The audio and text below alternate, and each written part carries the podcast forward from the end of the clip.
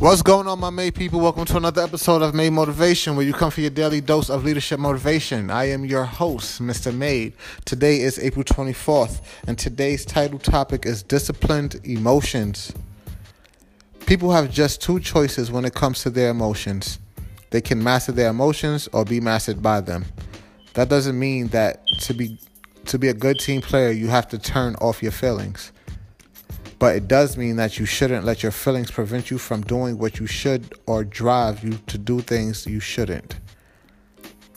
A classic example of what can happen when a person doesn't discipline his emotions can be seen in the life of golf legend Bobby Jones. Like today's Tiger Woods, Jones was a golf prodigy. He began playing in 1907 at age 5. By age 12, he was scoring below par, an accomplishment most golfers don't achieve in a lifetime of playing the game. At age 14, he qualified for the U.S. Amateur Championship, but Jones didn't win that event. His problem can be best described by the nickname he acquired club thrower. Jones often lost his temper and his ability to play well. An older golfer that Jones called Grandpa Bart advised the young man, You'll never win until you control the, that temper of yours. Jones took his, his advice and began working to discipline his emotions. At age 21, Jones blossomed and went on to be one of the greatest golfers in history. Retiring at age 28 after winning the Grand Slam of golf, Grandpa Bart's comment sums up the situation. Bobby was 14 when he mastered the game of golf, but he was 21 when he mastered himself. Today's takeaway Have you mastered your emotions or are you mastered by them?